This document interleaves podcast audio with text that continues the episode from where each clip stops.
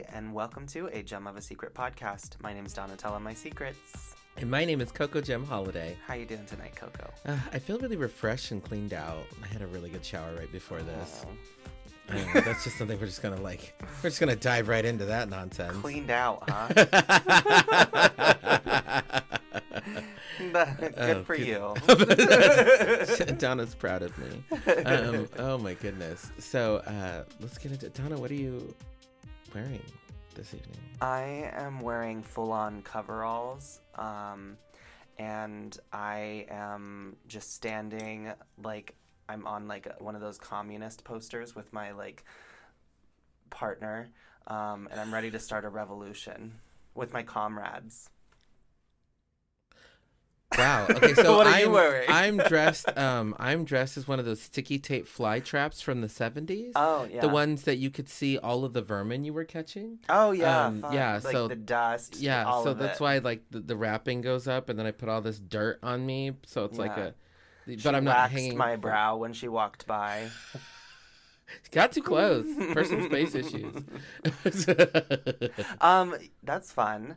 I bring up communism because I've been listening to a lot of leftist podcasts while I'm at work. Um, and it feels counterproductive to be engaging in capitalist practices while listening to very far left I, stuff. But you know, it, this is what's so crazy about that because I, I I have a friend at work who is an incredible who's like a capitalist, and the one thing that like kind of drives me crazy about how he like operates and stuff like that is like we know we live in a like I I I like the phrasing we live in a capitalistic society Mhm. specifically because of what those ideals mean and how you know even though money sucks we need it to like you know healthcare and all this other crap because our systems are all broken but he is like a capitalist through and through there are people that love it. oh god there That love that capitalism. love it I get I get so off put by that because like capitalism can't can't exist without the exploitation of the working class. Yeah, I actually was watching a TikTok because we talk about that. We've never talked about TikTok on this podcast before. I was watching a TikTok that was talking about um, somebody said if I they did that thing where if I saved like a million dollars a day, this is how much I would have, and it wouldn't equate to like some rich people today. Yeah. Um, and and people are like, but they really like worked hard for that money, and I was like, no, No. no, no, no. Yeah.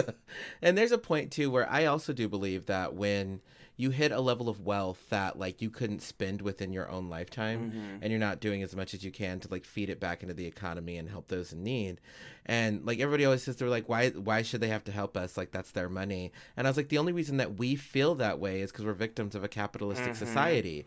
We Mhm. feel like and I loved how it said it it said we feel like we can be those people someday. Yeah, th- that's what it does. It sets you up to be part of that bourgeoisie, you know, like the ruling class. And it it's funny because actually I was like listening today and they were talking about how there's certain sects, uh, S E C T S, not S E X, um, of, Mm-hmm. Family show. Yeah, of society. no, it's not. of society that are um, they're they're just a little bit above like middle class, and they have these like aspirations, and so because they're not in complete abject poverty, they can separate themselves from anyone who's in kind of the lower class and be like Interesting. and be like, well, that's and, but that's the reason why you see a lot of liberalism in in that sort of like wealth range, um, because there is a big difference between being a leftist and a liberal. Um, I would say that I didn't start fully becoming like a leftist until I moved uh, probably like a little bit before I moved out here, but I really started diving into it while I was living here in Portland. yeah. I would have considered myself a liberal for most of my time throughout college till you know us be- meeting and being friends. Um, Yeah. But I, I think I was a well-meaning liberal. I just didn't really understand the ins and outs of like our society, and I didn't really understand, honestly, a critical race theory or anything like that. Yeah, and I, it, it's it's funny you talk about those subjects too. Like Mhm. I also I wrote about this online, and um, I'm doing a series right now on my Facebook for Black History Month. It's called like it's just certain things that have been on my mind. Mhm. And it's obviously related to blackness and whatever. And like I was talking today, and this is why I thought about it. I was talking today about how my mom was alive during uh, when Martin Luther King was assassinated, Mhm. and like how those issues, like talking about college, because Mhm. she was about to go to college, and how I said, "What were you doing? Did you cry? Like, was there riots in your neighborhood? Whoop de whoop Mhm. whoop." And she said, "I don't really." Know what I was doing. She's like, Mm. and it makes me remember about when I, like you were saying, was Yeah. like going into college and whatever, and I thought I had certain ideals, Mhm. and I thought that I was this person, but really that stuff somewhat kind of comes later for some people. Like it's not you're not as woke about certain issues. I don't want to say woke there. I wouldn't say you're not as educated about certain issues as you thought you might be. yeah. Like that you called yourself these things. Like I called myself a Democrat. Like Oh, throughout like pretty much my entire college, college, career yeah, because I was just like, oh yeah, that's whatever. Obama's Mhm. great, and like like yeah i i mean i did quite i've done quite the the flip and transformed throughout the years because when i was in high school and i was in speech and debate i was a by the way a double national qualifier for speech and debate Oh my god! You should see her head movements that she's doing with this this, this flex she has it's here. something super nerdy to brag about but yeah i was a, a national qualifier and, but when i was doing that i was really interested in politics but i considered myself a conservative in high school because i was closeted and also um, very much so politically groomed by my family Mm. into thinking that way um, and then it wasn't until i was in college and i started developing my own ideas i identified more as liberal and a democrat like you Mhm. said and then it hasn't been until recent years i think um, just losing faith in the system and being a worker like working Mhm. it and and living paycheck to paycheck and being in abject poverty for as long as i have Mhm. that i've become a full-fledged leftist Yeah, that makes sense. I think probably one of the big moments I point out, and it sounds so stupid, but it was when I couldn't afford to get a root canal for my tooth, and I had to choose to just get my tooth extracted, or else it would take away all the money I had saved up to move here. Oh and wow! so I had to choose between like doing one thing that would, I mean, getting it extracted. Even the dentist said it would cause more problems for me later on, but it because that, that's what I could if afford. That's what I had to do. I was given an option because of my material wealth, because of the money I had, and it just made me realize like how fucked up the system is. It's very it was it was an aha moment for me and then it wasn't until I was here that I really like dove deep into like what Leninism and Marxism is and kind of like Mhm. understanding those concepts a little bit more. You know, on that subject, um, about something that's even more specific is that so Ted Wheeler, um, he signed. he announced a couple days ago, and I got to see it in action, and it's kind of gross to be honest. Mm-hmm. Um, I was going to a bar downtown, and basically what it was was he signed uh, and implemented this thing to where you couldn't, you can't have a houseless camp in high traffic areas. Mm-hmm. Um, and so I saw just so many uh, fire trucks around one of these bars I was going to and stuff like that. And Adam, my husband, had said like, I think that's what it is. Yeah. And because it's true, they had like gated it off, and there were all these houseless camps, and um, there were some people like taking pictures or whatever, or, like you know trying to do interviews or whatever. But after we left, which was like a couple hours later, um, all the houseless camps were gone, and it hit me so uncomfortably, Mm-hmm. like because like even if they want to be like they could give me a like a book of stats saying like oh no these are high traffic areas like this is dangerous for these individuals and whatever like that it just felt a little gross Yeah. like it just felt it felt so uncomfortable to displace somebody um, or whatever because like i i've been downtown a lot recently and to be honest like after like 6 p.m downtown's kind of dead in certain areas Yeah. like because of covid and whatever so like signing that right now Mm-hmm. feels targeted and it makes you untrusting of our government to which pushes you into those roles of where you're like starting to examine more things about your government how the economy works and Yeah. understanding where our leadership comes from Yeah. I honestly I I got so I I'm just so frustrated with our two-party system and I'm I'm so mad about it because I know that we're we were the type of people that would tell our friends, you know, like vote for this candidate because if you don't, you're throwing your vote away. yeah Um, I, however, am at the point now where I don't feel like I can vote for a like Democrat again or a Republican. Mhm. I'm I'm really at the point where it's like Democrats are liars and don't follow through with a lot of what they say they're going to follow the- through. Yeah, Democrats are lazy. And then Republicans, of course, are bigots. I feel so. It's like I'm. It's a lose lose, and I know that a lot of people feel this way. A lot of people feel A this way. feel but this it takes organizing to really change the system, and I think that we need to find ways to do that. You know, whether it's Yeah. organizing through our labor force, or um, which I think is probably going to be the most effective way, is by showing them that they need us. Right.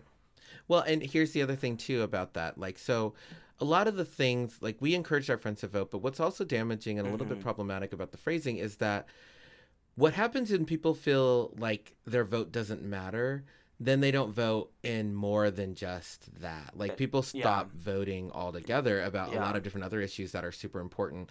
And that's what's also damaging because, like, you'll see some of these elections where it, like, one, like, something that you're really passionate about hmm like got um passed or whatever for like uh, got passed over for five vo- five votes. Yeah. and you're like wow and you're looking at numbers you're like wow only like 2000 people voted for like like that's how it it feels. So i do agree like the two party system is just terrible just as a Yeah. whole it really is it's gross and it's garbage but what it then it ends up leading to is pe- because people feel like the system is so broken because of the two party system they don't vote in things where their vote would actually matter Yeah. like and so that's why they need to get away with it too so people can feel more energized and feel like they're they're a part of the story of their communities Yeah. and their country and just everything in general Yeah. For sure. It's a long long intro tangent It is a long intro specific- tangent, but it goes into what we're going to talk about in the main main part of the episode. Um, and also, we have some news. I can't share everything yet, but we're going to be changing up the format potentially of this podcast a little bit in the coming. We actually even might change the day depending on what's happening. But like, there's some cool information to come, everybody. So be on the lookout for look at be on the lookout for what that actually means. So Keep your ears open and your eyes peeled. Yay.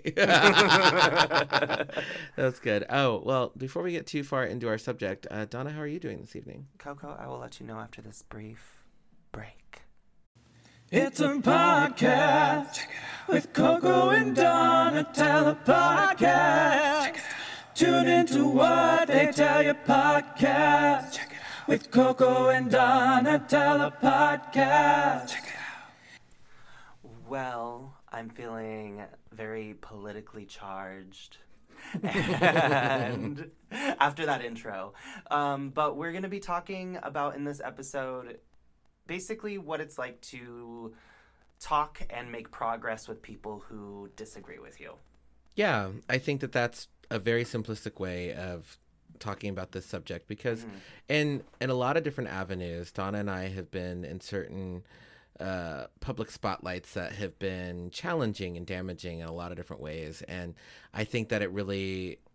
I considered this all this topic under the guise of like conflict resolution, but then also just how you speak to people in general, Yeah. uh, and how things get misconstrued a lot. Actually, Yeah. Yeah. I I think talking about politics in the beginning of the episode was good because I find most of my discussions happen from that way. Um, because I, I, I like to talk about politics. I like to argue. I've always been a very political person. Um, I, I'm the furthest thing from apolitical. Um, and I've realized that there's a way that different sides kind of approach things. Um, I think it's important when we are arguing with someone, whether it be um, or having a discussion, any kind of conflict resolution, that we are having a discussion in good faith. Um, we're not using like fallacious reasoning or using any sort of um, like manipulation tactics um, to get to a resolution. Um, I think one big way that, I mean, one example that I see politically is like we try to moralize um, with the other side. Um, we saw it especially from the right in like the 50s with uh, religion.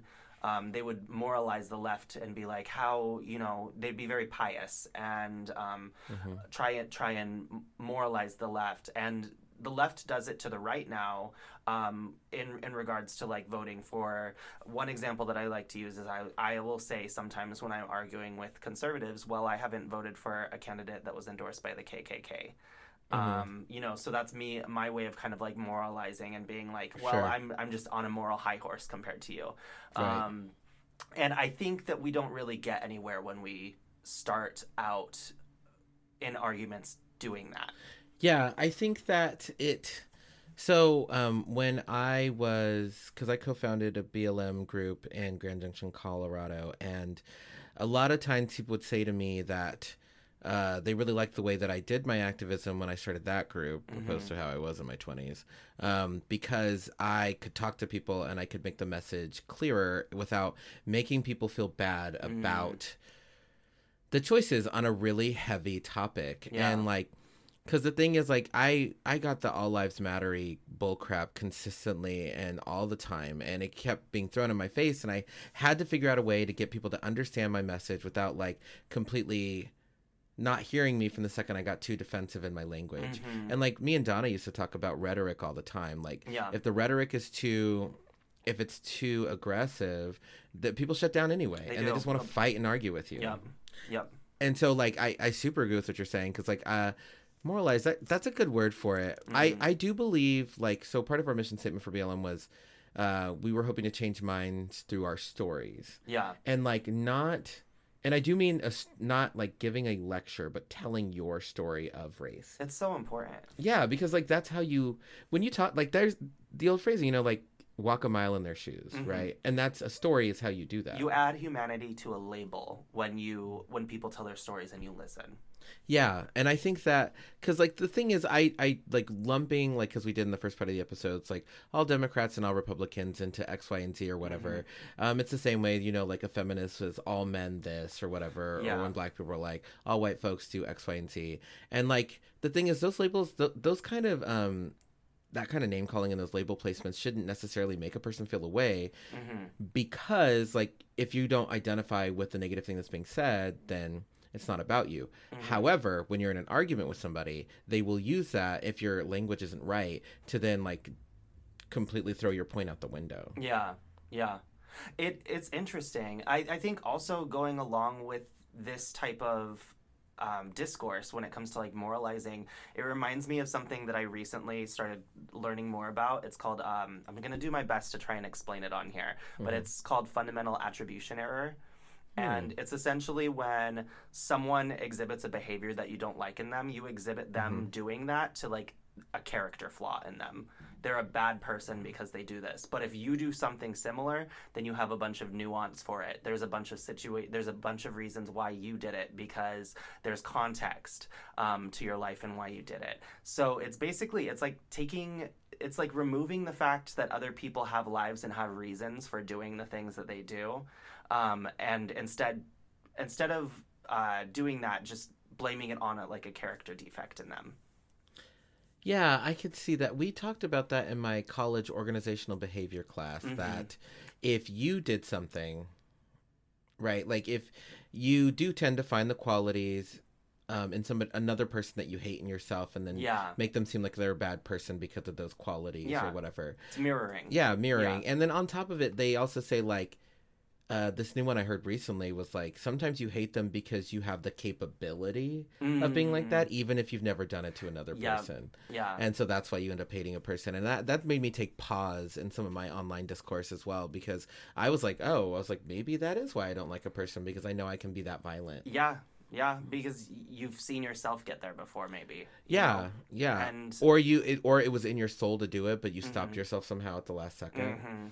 Yeah. Yeah. Oh, absolutely. And the other thing too, I've been I I'm in conflict with somebody right now, actually, and um, I have gone outward yeah, to find ways to handle the situation, but it's um, what I'm also doing is just like I do feel like th- I want to add this to the conversation. I feel like this veil has been lifted. Hmm like i thought this person was just so great and just Yeah. so kind and whatever. And like was really funny and we were becoming good friends. And now that we're not on that path anymore i was just like now i can see why other people were like warning me about this person. Because they were Mhm. like they're like wow why are you so close with them? Because they're really not that healthy of a person. They're pretty toxic. Yeah. And that I know that people are always like, you know, make a just decision about the person yourself, of course. yeah. But what I've learned in conflict resolution is that sometimes you can be po- biased in a negative way. Yeah. Like like you can think the best of a person who really isn't healthy for you and then that Mm-hmm. can also break down the conversation when you get there. Absolutely, absolutely, and it it often happens in relationships where you feel like a lot of like love like you see something in the person that's like charismatic or something Yeah. that is like charming about them mm-hmm. and it makes you want to like give them more of a chance even though they may Yeah. s- display these really like crappy traits you know Yeah, and every once in a while, of course, like giving somebody another chance is Mhm. oftentimes seen as a good thing. But I also feel like with these conversations that we're talking about, people tend to forget that the outcome isn't necessarily to be best friends or even to be friends afterwards. The Yeah. outcome is to be heard and ha- like Donna was saying, like basically everybody leaving the conversation, like you know, if you go into it with good faith, leaving the conversation knowing that you might not be friends with this person afterwards, but both parties have feel feel heard and validated. Yeah, yeah. What are some so some of the fallacious reasoning I've noticed when I'm like having discussions with people? The biggest one I think is I see people straw man a lot, where you'll be debating or talking about a specific point, and then they will bring up a completely opposite, weaker argument. So it's uh, it Yeah. it's easier to tear down, and it makes it look like they're winning. And that's what I I don't I think I see straw manning a lot, especially when I'm having conversations with people who are more politically conservative. And I I con- constantly you have to do kind of like a constant redirection to what the point at hand is. Well, yeah, i gosh, even in a relationship argument, I Yeah. feel like if you bring up a subject, yeah, it's exactly what Donna said, but it's more like if you're bringing up a subject, it always derails the conversation in the first place, and like it takes a really strong, like argumentative person to be able to recognize what's happening and pull the conversation back to the topic at hand.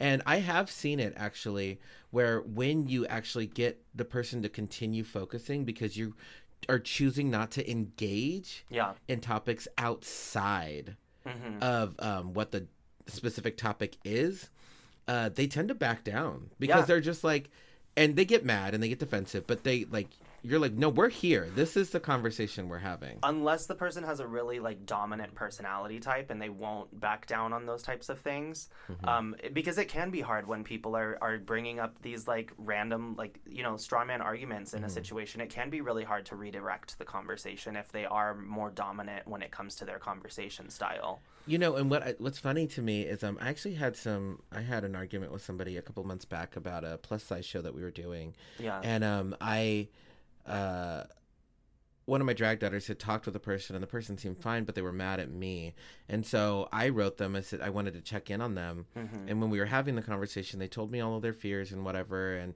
I basically said, yeah, I thought we did what we were supposed to do in that situation, and then they just brought up 15 different topics about my personality, even this podcast, and like a lot of other things.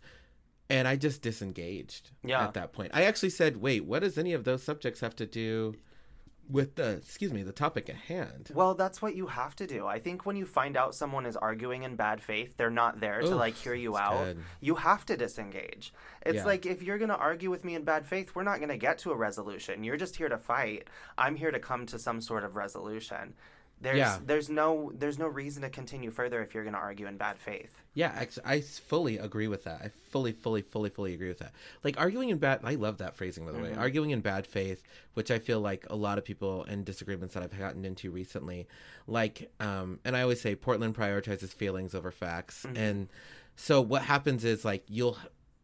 Then you're in an argument with someone's feelings about a situation, and feelings are irrational. Yeah. because it's Yeah. as all get out, and then you're like having to put stock and weight into those Yeah. interactions, and that's hard. Yep. Um, to talk about some more of the positive sides, though, because like Yeah. we're talking about what goes wrong, right? Yeah, yeah. So We let's talk about a what goes right. Yeah, you have to have, you know, a groundwork, a basis, and so far we've talked about how, you know, if you're if you're trying to talk with someone who's arguing in bad faith, you're not going to get anywhere. But for those people who do want to have a conversation and do want to have it go productive, what are some experiences that you've had um, that have seemed successful? I have learned that this sounds negative, but it's actually a positive point. Like Um, try to do the thing where you're listening and not just waiting for your turn. Like that is a really clear indicator. Um, also, um, I do believe in this fully. This actually kind of goes back to our episode when I talked about green and my public drama recently. The having a conversation in person or over a FaceTime is a little bit ben- more beneficial because you can see someone's reactions to the things you're saying. Things get misconstrued in text consistently and undeniably. And now we also live in a cu- culture where receipts can always be perceived differently. People tend to not post all of the receipts, they tend to post what makes their argument seem better. Yeah. And so that's also toxic. So like when when you're having a discussion with a person, I've seen it I've most of the time, 90% of the time, seen it go well when it's in person, when it's uh, you're getting to see someone's reaction, you can see someone's hurt, you can see their side of the story a little bit better than like words back and forth on a screen. Yeah. So and and that can get you to a place to where you might even be friends afterwards. Yeah. Which is kind of cool. Like when you think about it, that's obviously don't expect that outcome, but that that's where some of my friendships have even formed is just being able to like be honest Yeah. in person. having that honesty. Um, what is it? The statistic is it like more than fifty percent of our language is nonverbal. Yeah. So it's like the you know our facial expressions, the way that we move our hands when we talk, how we talk. It's so important to convey that in conversation, especially in conversations where the subject matter is sensitive. Right. Um, so not having that, I feel like it it allows more room for you to misunderstand each other, and that shouldn't be the goal of your conversation if you're coming to it in good faith. Yes, and like that's our friend Babylon. One of her favorite sayings is like, um, "Stop putting time and energy into people who are committed to misunderstanding you." You'll also be able to recognize that in person really quickly. Yeah. Like because like if somebody is wildly jumping through topic to topic, the strawman argument, sure, but like Mm-hmm. if they just can't stay on task because they want to be angry at you, like, and even if they came to the conversation in good faith, but they're flailing like that, Mm-hmm. you know that this is once again a feelings conversation versus a factual conversation. And when it Yeah. comes to difficult subjects that involve a vote of a person like a like politics or something like that something that you would like to convince somebody why your side of the coin is a little bit prettier or shinier or why Mm-hmm. they should care about this specific subject um, feelings of course have to be involved because that's how they m- probably will end up changing their mind Yeah. but you have to give them the room to have those feelings but then also have to find a way to bring it back to being like okay so Yeah. i understand where you're coming from i have a really good example of this actually one of the ways that i used to and i, I it wasn't mine i'm just going to repeat it here and i might even said it on the podcast before but when i was talking um, giving blm lectures and things like that i used the example of um a positive spin on all lives matter i used to say like it'd be like all lives matter is like you going to your partner or your husband or your wife because it's mostly straight people your husband or your wife and uh when you're they say i love you i was like what if your partner said back like what if you said back well i love everybody and that one was like surefire gold Yeah. because it's evoking an emotional response because they feel hurt Mm-hmm. that their partner can't say I love you. And then it also made them think about the topic at hand, but then also lowered the barrier because it's kind of comedic too. Yeah. Like in that way, like it's not like be like the firehouse, ex- like the house is burning example. It's Mhm. literally the the I love you too, which is the most positive phrase you can have, right? Yeah. So that that was I found to be a really good indicator about how we can actually get to the same page by touching on the feelings, but then bringing it back to a scenario that's Mm. logical that they can understand. That's good. Yeah. That's it's so important because that's you like breaking down how someone else communicates and understanding, you know, like how you could better convey to them based on how they communicate. That's like meeting someone where they're at. meetings meeting someone where they're at and especially when you're in those big group settings of course like when you give lectures on difficult topics obviously you have to do stuff that can touch multiple people but on Mhm. one-on-ones what i've noticed works really well people just like i said before people just want to be heard Yeah. like i usually just wait Yeah. listen of course but just wait they will finish talking It's a lot of checking your own ego Oh when you're my having goodness, these right? conversations. Yeah. yeah I've had to check my my own ego in a lot of conversations like that, whether it's about politics or whether it's I'm disagreeing with someone over like a personal matter. I find that I really have to, and as I've gotten older, it's been a lot easier to do. As I get older and more clear-headed and just have a better understanding of who I am, um, I check my emotional processes um, because I found that when I was younger, I was very reactionary, and that only caused problems for me. So I try to curb that like reactionary um, instinct that I have because I think it was like a natural instinct for me to feel defensive. and Self-defense mechanism, yeah. too. hmm Yeah. So being able to recognize when I feel that bubbling up and being like, okay, check your ego. Let's check, like, let's process this a little bit before we react. And um, I think if you're able to do that, then you're able to find more common ground again easier. Yeah, I think so too. Like checking um I used to actually say this online last year that like a lot of Portland needed to check their ego a little bit when having difficult conversations because people were really concerned about their well-being in discourse and like it and that's fine. It's fine. You want to protect your own. You want to protect your mental health. Remember the phrasing, remember, because nobody uses this anymore.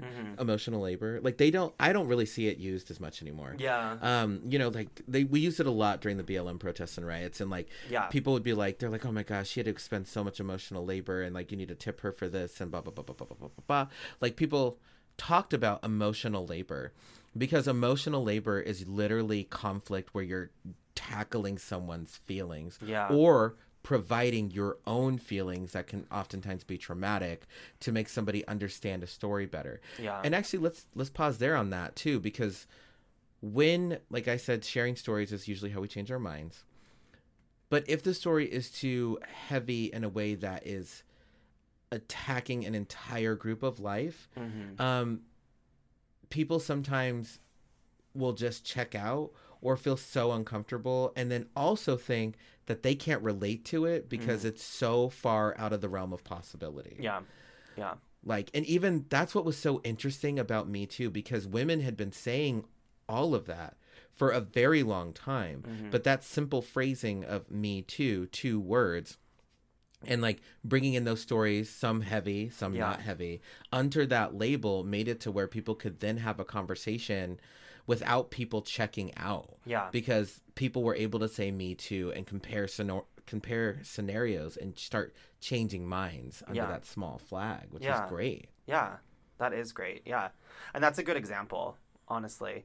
Um, yeah, I don't know. There's just I think that there are a lot of methods that we can explore to like have common ground with people who we may disagree with, and I don't know. I really wanted this like episode to kind of explore what we could do to have better um what was what was it that you said uh conflict resolution skills Yeah. yeah, yeah, and I think I think that that's something that everyone can benefit from. I think that we're constantly having to interact with people who see things from different points of views that, uh, than us in our job, in our everyday life, in our social life, um, politically.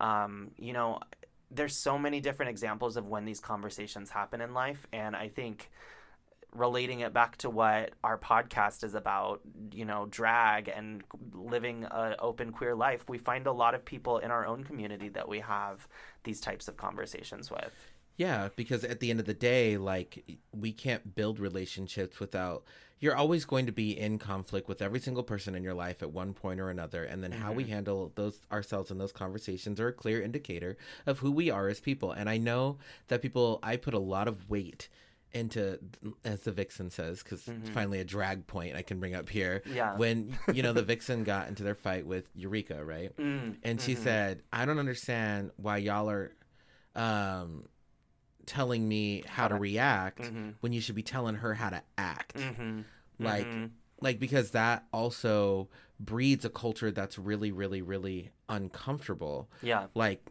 and things like that. So I do believe that there is an air to like letting somebody react how they need to, but then it's also the responsibility of the person who's reacting, where the Vixen is wrong on this point, to then, if they choose to, want to have the resolution. Yeah. If they want to have the resolution, then it's up to you to remember all the sk- skills and tool sets that we've even talked about in this episode to then Yeah. start that dialogue to be able to find the common ground Yeah.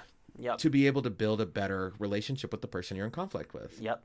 Yeah, exactly. And also just recognizing when someone is going into something in good faith or in bad faith. You know, that Oh, I that's think it takes a good. while to recognize, good. honestly. I have.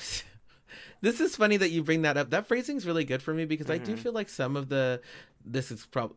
I will say it. Like I do feel like some of the conflict resolution conversations I've had recently, Mm-hmm. um, people were not coming to the table with good faith. No. Like I feel like people um wanted to be heard in certain aspects and Mhm. that's but that's all they really wanted Yeah. is just to be heard and Yeah. i don't think that that's resolution No.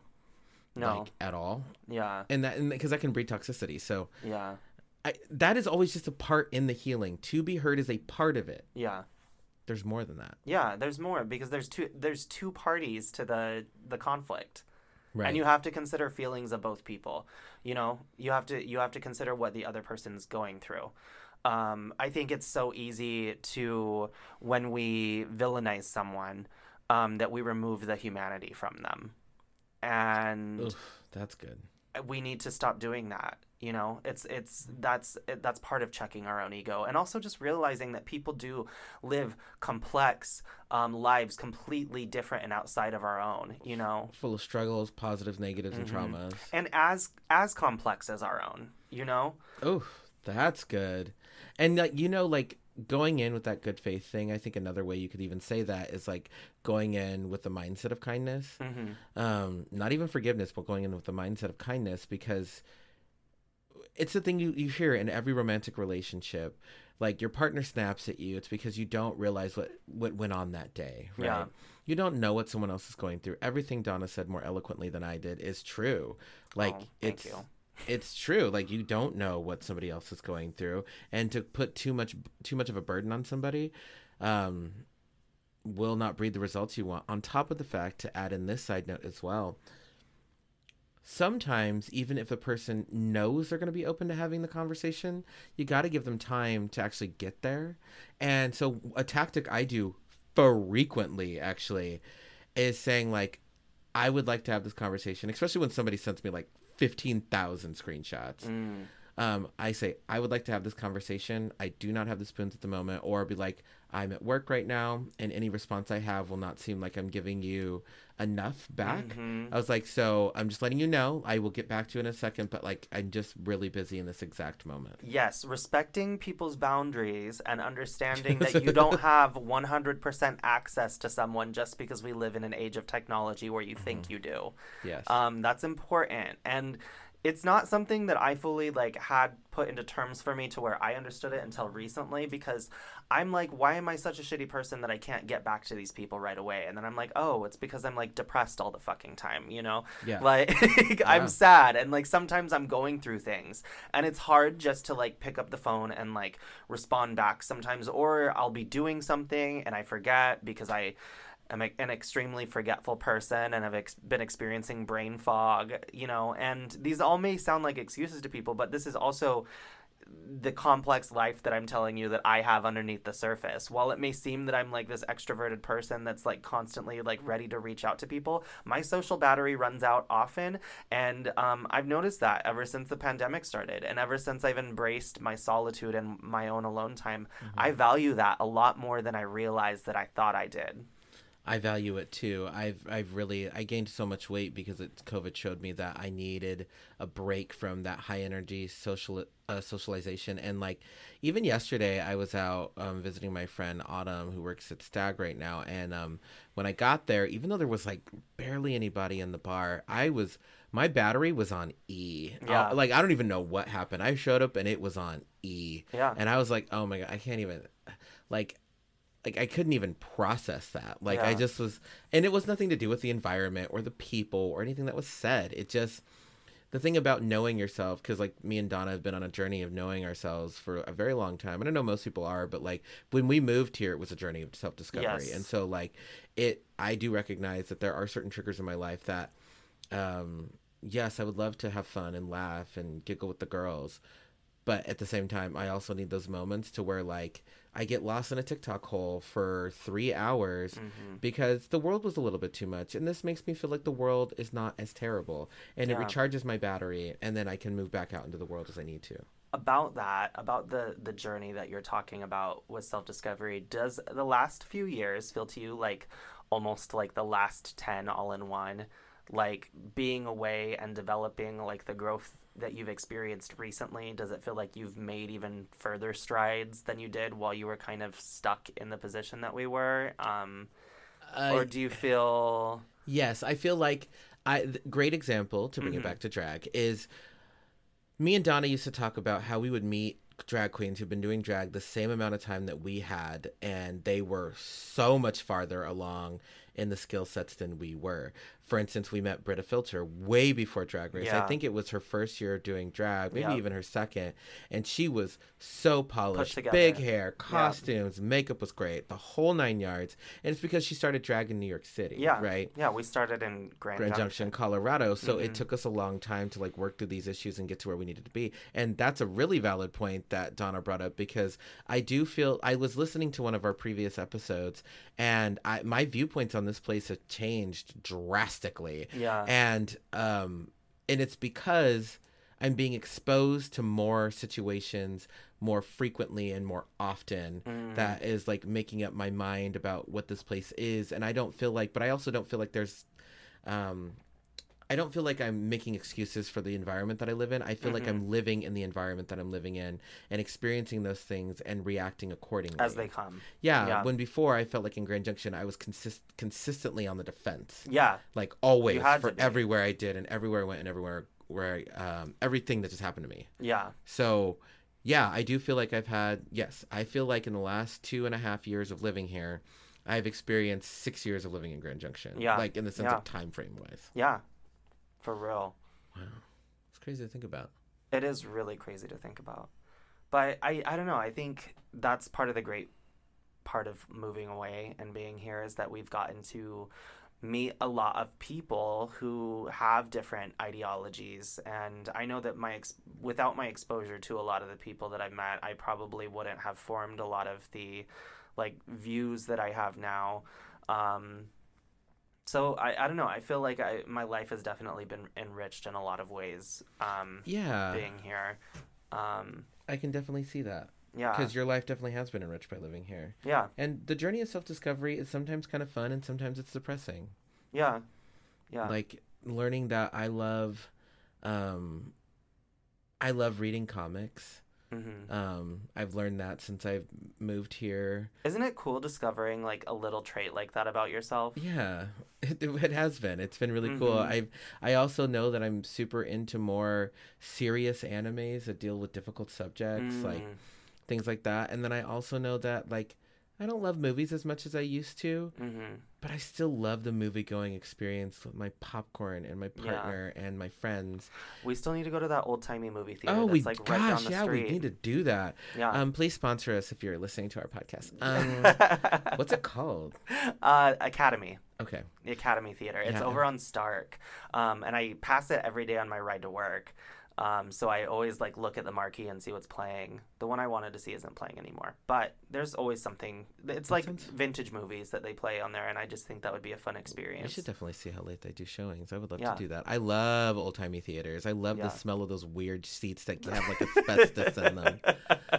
Um, well, we've completely derailed at this point, We but have. it is kind of towards the end of our episode. but it's been so. a productive conversation, and thank you all for listening. And hopefully, you've learned some things from listening to this episode, um, as much as we have just from like talking it out with each other. Yeah, and like, and even if you disagree with us, please like fight us online in the sense of like on our website, like get in our comments and just. Don't know. fight me. I'm too anxious for that. But like, if you come to my inbox, my like Coco says, my inbox is always my DMs are always open. My always DMs open. are always open. I will definitely like gladly have some like polite discourse with you. But don't if you come out with me if you come at me aggressive, thank you. I'm disengaging. Yeah, um, it's something that Lawanda Jackson, famous drag queen, used to say, or still says. Mm-hmm. Um, she, when people are really terrible to you, you just tell them thank you, Yeah. like, and then you move on with your life. And I do, I do believe a lot in forgiveness. I believe in. So the last, what I want to leave y'all with is, forgive yourself for your reaction to something that hurt you. Mm. that has been such a key indicator in my life recently. And it's actually why I've been so happy. I thought it was I was moving on too quickly from all that public cancellation that I've been through, but it wasn't that. It's just I looked myself in the mirror and I forgave myself for the hurt um for the reaction to the hurt because I feel my hurt always lasts longer because I feel humiliated that I got Mm. so hurt from the actions of other people being literally awful to me. Mm. And so I forgave myself for being that sad Yeah. and said that it's okay. You are allowed to process things however you want to process those things, and you will pick yourself up and you will get moving when you're ready and that is okay. Mhm. And I have been really great ever since I did that. Mm, that's good. I have a quote that I want to leave off on too. Sure. Um, because you said forgive yourself. It reminds me of this like poem that I have. I think her name was uh, Jasmine Mans, and she says apologies are like oxygen masks on hijacked planes. Forgive yourself before you ever forgive the person sitting next to you. Oof. That's good. Yeah. Uh, yeah, that fits. Yeah. That fits. I love that. Um so yeah, please um follow us online and look at the stuff that we're doing and then go to vagemasecretpodcast.com. We're going to start having some updates there about some of the changes that are coming. Yeah. Thank you all for being so invested into our little journey that we've had here. Yeah. Uh, uh, we are continuing forward. Uh, we're not canceling the show. That's not the No, we have um, just We're growing. some fun developments on the horizon. So uh, share this with your friends and uh, please rate us five stars. It really helps us out. Um, and uh, we also like to communicate with you. So feel free to join, uh, visit our site and send us some messages. Yeah, and follow us on Instagram. Yeah. Gem of Secret Podcast on Instagram. Yeah. Bye. Bye.